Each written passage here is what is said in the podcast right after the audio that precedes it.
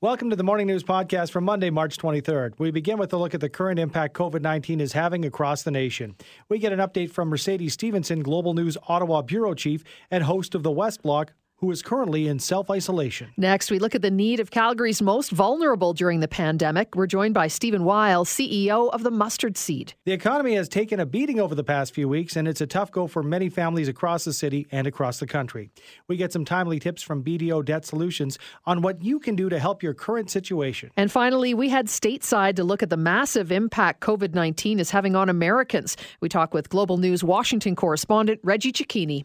Well, the federal government is rolling out its $30 million anti COVID 19 ad campaign today. The multimedia ads in English and French will feature the Chief Public Health Officer, Dr. Theresa Tam. She urging Canadians to keep their distance from one another and to practice good personal hygiene. Hopefully, we've all gotten that message before today. The ads start, though, the day after the country registered another 141 COVID 19 cases, raising the number across Canada of confirmed and presumptive cases to 1,400. 172. We just talked about it. Uh, the Prime Minister expected to speak today at 9 a.m. our time. Parliament is going to resume tomorrow, so the House of Commons can debate and pass emergency legislation to help Canadians cope with this crisis. And uh, plans could allow the government to make some changes to employment insurance benefits, among other things. Yeah, and it's interesting because uh, every time uh, the prime minister speaks, or uh, you know, finance minister Bill Morneau, we had him last week. We will be breaking in, so we've got you covered here on the morning news. You're not going to miss a thing. Bringing to you uh, those conferences live, and again at 9 a.m. we'll be all about that. Uh, closer to home here in Alberta, we have the update from yesterday, and again a tip of the hat to AHS doing what they can. 33 additional cases of COVID 19 have been confirmed in our province, mm-hmm. bringing the total number of cases to 259. And uh, you know what? Uh, we have 164 cases in the Calgary zone alone. This is a category we don't want to be leading the charge with in no. the province, but but we do. It's, you know, the province has been great. Uh, Dr. Deena Hinshaw, hasn't she just been the voice of calm? And she's been fantastic speaking and doing a daily update. And we get uh, emails every day from the province just talking about, you know, the number of cases, what they're doing, how the province is acting and reacting. And uh, yeah, so that's what we're seeing right now. Of the cases uh, that Andrew mentioned, 18 here uh, in Alberta currently hospitalized, seven have been admitted to intensive care. One patient only has passed away. The number of confirmed confirmed recovered cases, three. And uh, they are continuing to watch that in hopes that those numbers obviously will go up and that the number of sick per day will come down. I know you've been really doing the math, Andrew, and keeping an eye on that side of things. I, you know, you, you try to look at it, and again, uh, without. Uh, uh, I, I, like what we when we talk to Jackson Proskow, who says you always have to talk about what's reported because these numbers change so much. Mm-hmm. Uh, but a nation our size, when you look at between 20 and 22, let's say, because there's also some confusion because a Canadian has passed away in Japan of COVID 19. So right. we're hearing stories about that as well. Um, but about 21, and for a nation our size, it shows that we are trying our best to flatten the curve. Obviously, we can do more, but uh, we got to keep it up for sure. Well, we have uh, a new perspective from Ottawa. Mercedes Stephenson is back, and uh, I believe she's in self quarantine in her own home. Mercedes Stephenson, of course, Ottawa Bureau Chief and host of the West Block. Hi, Mercedes. Hey, Sue, how are you? Sorry, uh, there are technical issues in the new Ottawa Bureau here. Oh, no,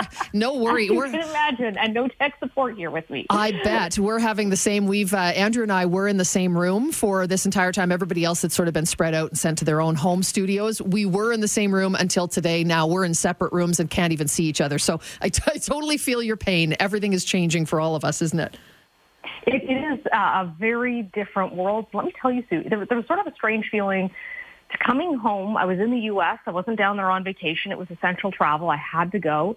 Um, and coming home, uh, when you know everything has changed um, and not being here for that transition and talking to um, you know my other friends in the bureau and uh, the wonderful people who run resources and IT and all of our technical stuff at Global, our engineers about how do we work in this new environment? And we have multiple reporters who are filing from home. It's a totally different thing. Mm-hmm. Uh, we couldn't just say, okay, we're all going to self-isolate and not come into work. We have an obligation. We're reporters. We have to do this. We have to report the news. But how do you do that in a way that is both safe for the public who don't want us in their face and we don't want to get too close to them uh, and also for the people who are working in the industry. How do you cover a pandemic um, when you're not out in the field in the way that we're used to be. So it's a really new challenge. It's a really new experience. Um, hearing the Prime Minister tell Canadians to come home while you're out of the country uh, has a, a, a, really profound impact. It's, it's, you know, emotional in a way that I certainly didn't expect it to be. I've never been so happy to see the border in my life as mm-hmm. when I came back across super easy to cross. They ask lots of questions about COVID-19. Um, but uh, I, I, can tell you that being in the U.S., it, it, was a very different experience watching this go on at home, but not actually being here. So I'm, I'm very glad to be back. And of course, you're back and you're uh, self isolating as we speak. We've been told to socially distance. We've been told to stay in our homes without the uh, exception of hitting the grocery store, the pharmacist, or the doctor's office. Uh, but Health Minister Patty Hajdu taking a hard line against Canadians who are disobeying the public health measures. In fact, saying that uh, stronger guidelines could be put in place if uh, the guidelines currently in effect are disobeyed. What are you hearing? Yeah, so there's there's some frustration, right? Because they're trying to get people to adjust to the new normal, and everyone understands it's an adjustment, but it's it's not a choice. And people who say, well, this is just a bad flu, well, well, no, it's not. The death rate is exponentially higher than the flu, particularly in the elderly. Um, and you know, just seeing this person and oh, don't worry, I know them and they're not sick um, it's not about whether or not you know you're sick because you can have symptoms with, or, or pardon me, you can have symptoms that are not COVID-19 and you can have no symptoms and still have COVID-19. Um, and it's also about the fact that you can pass it to somebody who is immunocompromised or has an underlying health condition or is elderly. So you and your friends might be okay, but that doesn't mean that somebody's grandmother or elderly parents will be. So they're trying to get people to stay home of their own volition. Uh, but yesterday the health minister said, look, if people can't figure this out, they are looking at the possibility of fines or the possibility of even criminal charges because this is a very different situation than we've been in before. And people choosing to go out there and, and break what's being asked of them can in fact endanger a lot of people's lives very quickly. And Mercedes, that leads me to my next question. With the Prime Minister speaking today, nine o'clock our time, do you suspect is that what we're we should be anticipating that there are going to be tougher rules put in place and maybe a, a state of emergency federally that would maybe limit our movements a little more because people are clearly not getting the message? Well, that's one of the questions. I mean, we don't have any sort of signs that that is what's coming today. Uh, the big thing is, of course, tomorrow the House is coming back to sit. They're going to pass that emergency legislation that all the opposition leaders have agreed to to start getting money moving uh, and people getting access to EI. But the remaining questions for the federal government that they're going to have to decide in coming days is precisely that. Do they call in a federal state of emergency? Do they invoke something called the Emergencies Act, which a lot of your listeners probably remember as the War Measures Act? Uh, last time we saw that was the FLQ crisis, and that's when Pierre Elliott Trudeau talked about there being soldiers in the streets. It gives the federal government absolutely extraordinary, basically wartime powers. So it's not something the federal government wants to call in lightly. It also has an interesting criteria that basically the provinces have to no longer be able to handle the situation themselves. So you have some provinces declaring states of emergency, but not all the federal government and the provinces are trying to work together. So I suspect that if you see that called in, that would likely be also after a lot of talks with the opposition leaders, a lot of talks with provincial leaders. It could happen, but at this point, the federal government is saying they're just not ready to go there yet. They're not seeing signs uh, that it's time to go that far. Okay, well, we'll be watching it, and maybe the provinces need to kick in some more rules. Who knows? But uh, the, the prime minister speaks at nine o'clock our time. We'll be watching it, and no doubt be checking back in with you. Have fun in quarantine quarantine, Mercedes. Thanks, Sue. Stay safe out there. Mercedes Stephenson is our Ottawa Bureau Chief for Global News and host of the West Block. 749 on your Monday morning. Difficult time for all of us, but the Mustard Seed is launching a relief campaign right now to help our cities less fortunate during this COVID 19 pandemic. Joining us with the details is Steve Wile, the CEO of the Mustard Seed. Hi, Steve. Hi, good morning, Sue. Thanks so much for joining us. Talk to us a, a bit about this campaign. What are you doing to help our folks that are uh, less fortunate in the city? Well, the, the people we serve certainly are the most vulnerable in, in these kind of times because most, uh, many of them have, have significant health issues. Just to start with, they would be in the high risk category. So uh, a lot of what we are doing is trying to create appropriate uh, distancing for, for them uh, as we serve uh, as, as they come to our shelter, as we work with them downtown, just making sure that we're really aware of uh, if there are any you know significant issues that they're that they're that they're facing. So so this uh, this uh, pandemic relief fund that we've started is designed to uh, collect funds so that we can serve this population uh, effectively. I understand besides monetary donations, Steve, and also uh, some supplies, and they're quite simple supplies, but uh, supplies you might not normally be donating to the mustard seed. Uh, yes, exactly. Uh, typically, we don't ask people for masks, mm. but uh, here we are asking for, for masks because um, there seems to be a short supply around. Hand sanitizer, as you know, you know, many people are looking for those in the grocery store. We're also looking for those. We don't have a supply of those.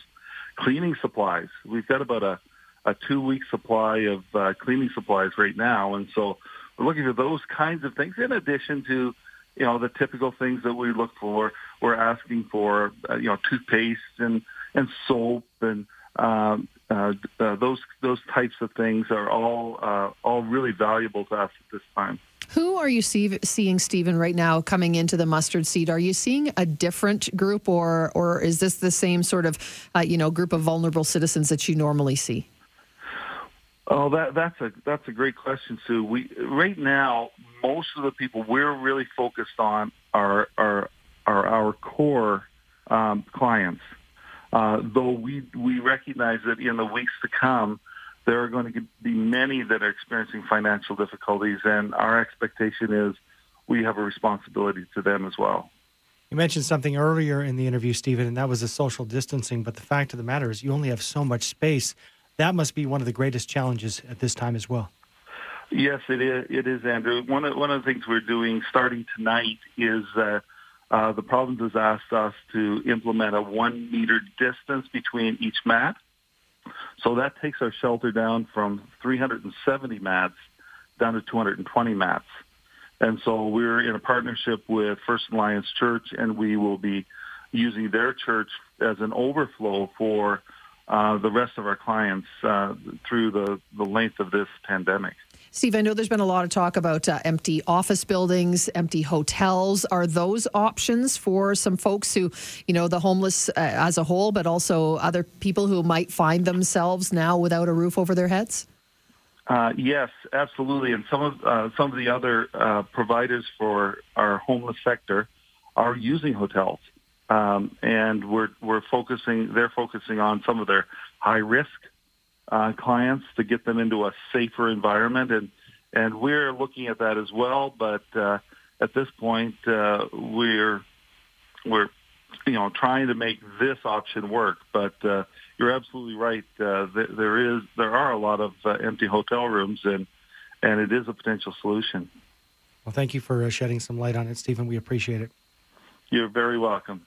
That is Stephen Wiles, CEO of the Mustard Seed. And if you can help out, hop online, theseed.ca. Coming up on 812 now on your Monday morning, and these are concerning and uncertain economic times for sure. There is no doubt the COVID 19 crisis is going to take a financial toll on many households. For those struggling, we have some help from BDO. Joining us is Marie Kozlowski, who's the VP of BDO. Hi, Marie. Thanks for joining us. Good morning, guys. How are you? Great. Thank you very much. A difficult time for a lot of folks. What, what can BDO do to help anyone who might be struggling in their household? You're absolutely right. Um, this pandemic and all the additional economic impacts of the the energy sector problems are really uh, creating significant problems for many Calgarians. And there are many, um, there are options for them. Uh, we do know that um, already uh, our own BDO affordability, affordability index tells us that more than half of Calgarians are having a hard time just meet, meeting housing costs, um, utility costs, but surprisingly enough, over 30% are struggling with the cost of putting food on the table. We also know that small businesses are laying people off. This is all, you know, uh, factoring into the stresses that uh, individuals are um, encountering. And I, from my perspective, I don't see it changing for a period of time. Um, there are lots of additional things they can do. Um, the, the, government has announced a financial aid package that's readily available online, and I won't go into the details of that. But there are some measures they can take personally. Uh, right now is the best time to assess your current financial situation. Do you have any savings? Um, what income will you continue to receive? What debts do you have, and what are your monthly payments? And now is a great time to either create a household budget or to review it so you can trim expenses and be frugal when you go shopping. Mm-hmm.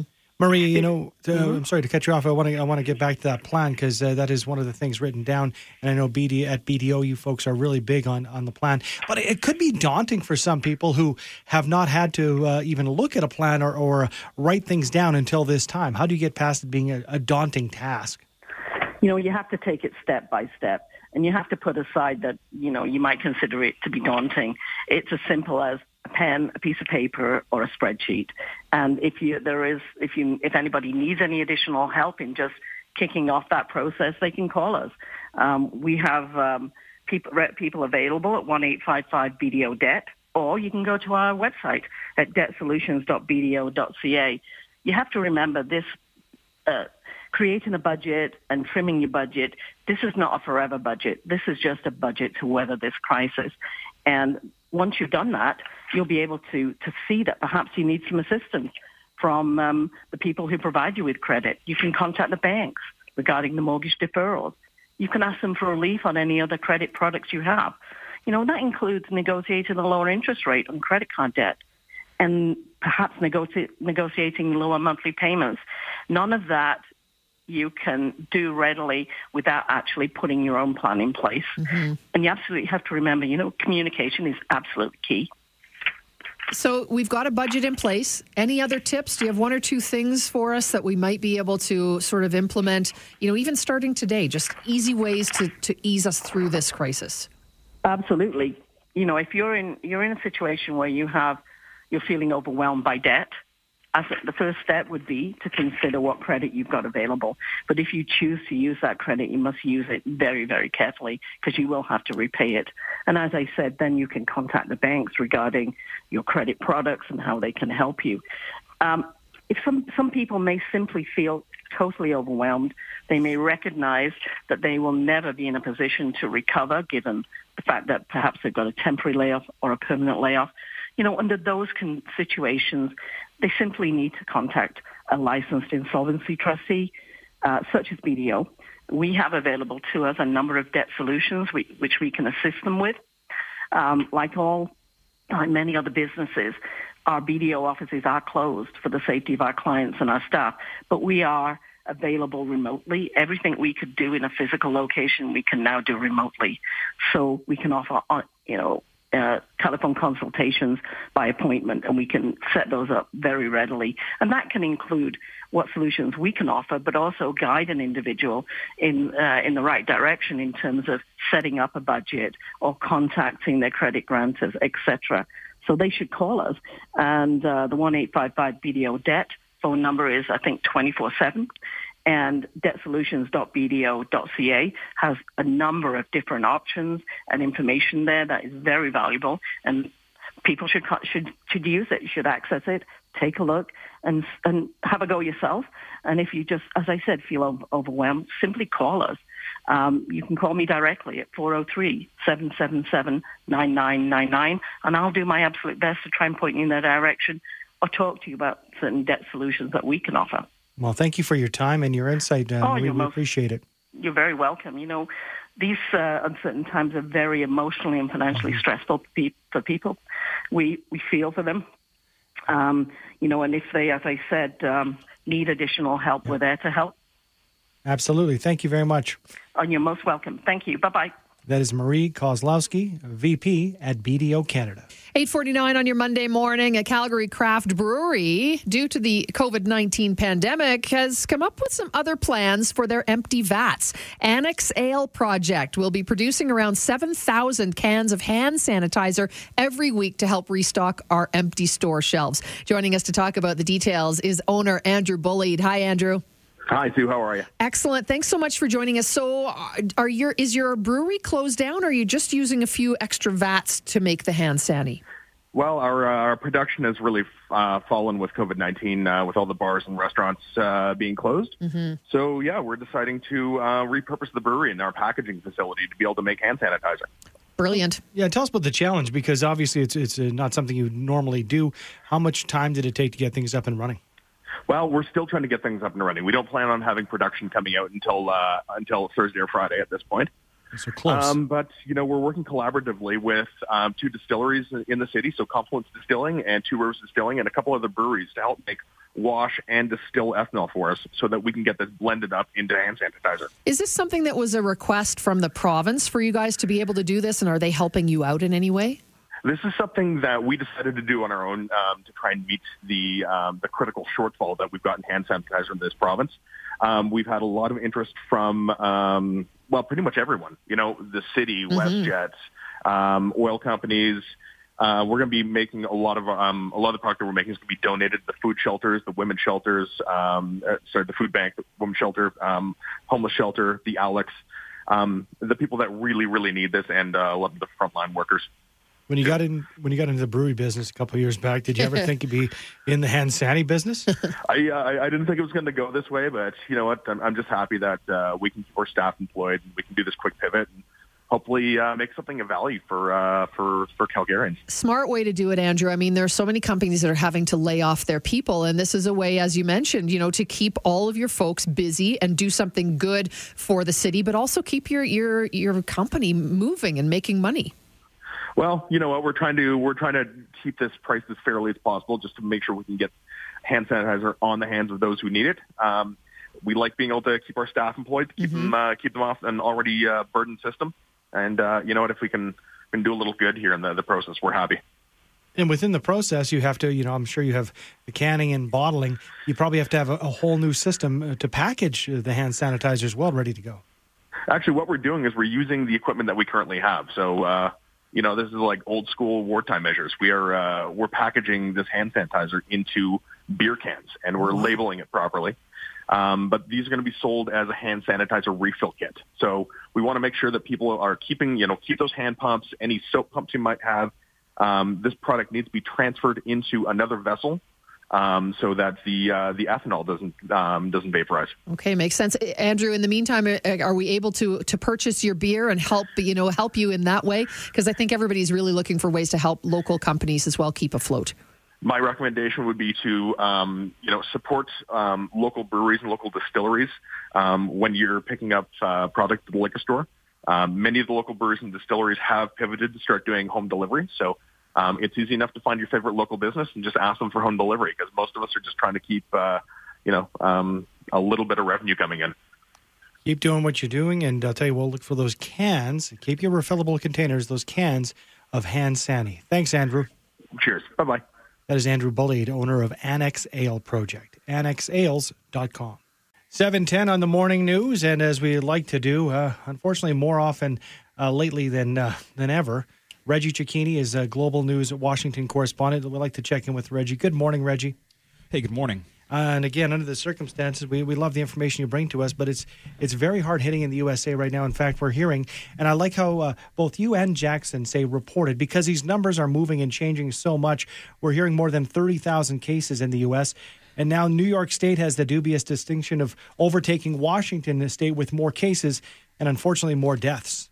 Absolutely. I mean, overtaking by a long shot here because New York State is now reporting 10 times the number of reported cases than Washington State or California, increasing that number by about 4,000 over the weekend to a reported total now of 14, uh, 15,000 just in New York State alone. This is why you are seeing Governor Andrew Cuomo put an increased uh, call and more pressure on the federal government to do more to assist uh, the healthcare system across New York State, but particularly in New York City, uh, where resources are being stretched incredibly thin right now. Reggie, uh, yesterday, Donald Trump did a, a very long and, and sometimes very rambly press conference, but he did talk about a $1.4 trillion economic aid package. But it looks like the Democrats don't like it and they're holding it up. What's going on with that? Yeah, that bill failed in the Senate last night. Republicans weren't able to get enough Democrats to get the 60 votes needed in order for that to pass. And Democrats say that there was simply not enough in that bill to uh, provide assistance to the average American. Uh, included in this $1 trillion bill was almost $500 billion for large corporations and large corporate bailouts. And that includes uh, the airlines, which we know, you know, made significant profits and then used all that money for stock buybacks. And Democrats say this lesser amount amount that went to uh, Americans, $350 billion or less, simply won't do enough to A, keep businesses afloat right now, but B, potentially keep businesses afloat after the threat is over. And Democrats said that there weren't enough protections in there for Americans, so they, they went against it, uh, kind of putting things into a scramble. They're going to do a second attempt at a vote in about half an hour ago, right, uh, half an hour from now, right after the markets open. Uh, but it's, it's unclear if enough Democrats are still going to be on board. The financial aid for citizens and, of course, the businesses. And obviously, when it comes to medical supplies, we, we heard a, a dubious uh, stat last week that was uh, two to three weeks is how much longer, uh, for example, New York State had when it comes to their medical supplies on hand.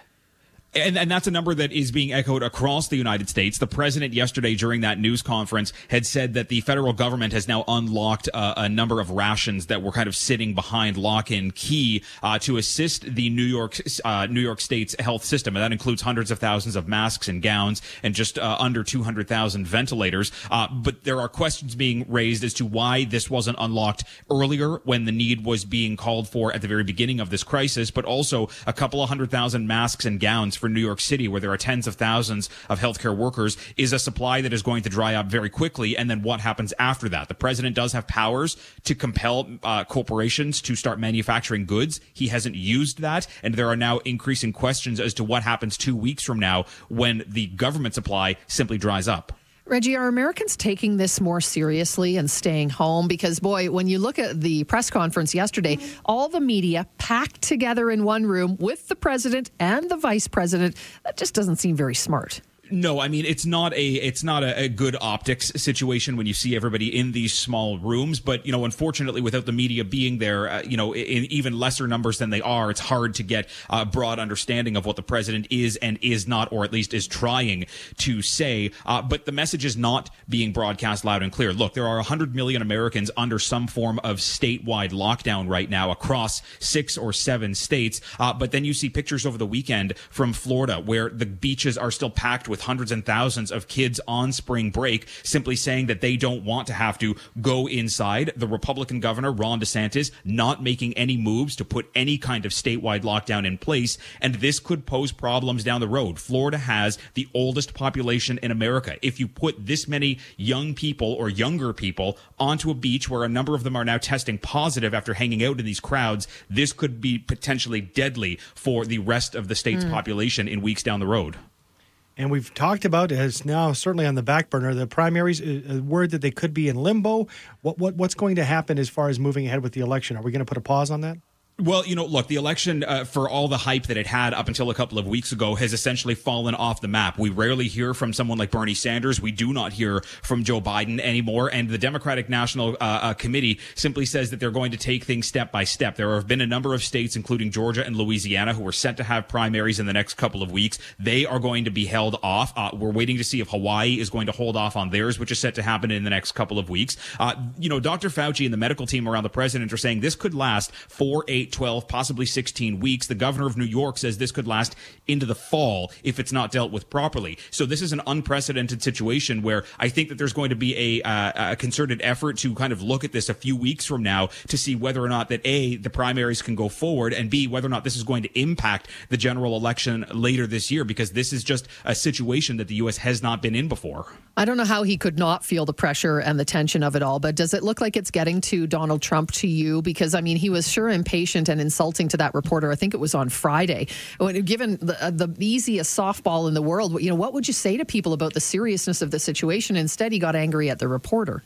And look, this is what we see. Uh, what happens to the president? He's unprepared for a situation, and then the situation has to become the fault of anybody else. And the president has already said numerous times he will not take responsibility for anything that has happened right now. And you can tell that this is starting to get to the president. Look, Dr. Fauci gave an interview over the weekend uh, to a science magazine, and on numerous uh, different questions had to kind of throw the president under the bus saying look the president says this. I can't throw him out of the way. I just have to correct what the president says afterwards. The president is his own messenger. He's been uh, making factually incorrect statements about drugs that are going to be potentially used as possible treatments for this virus. He's been making incorrect statements on the severity of this virus. And he instead of backing down and apologizing he just has to throw it back into the face of somebody else because that's just his leadership style. And that's why you see the media making this big push push against him, even with these softball questions, to try and get him to say anything because we are getting so many mixed messages from the top levels of this administration. And we'll have another press conference, I'm sure, from the president in a few short hours. Uh, thanks for your time this morning, Reggie. Thank you.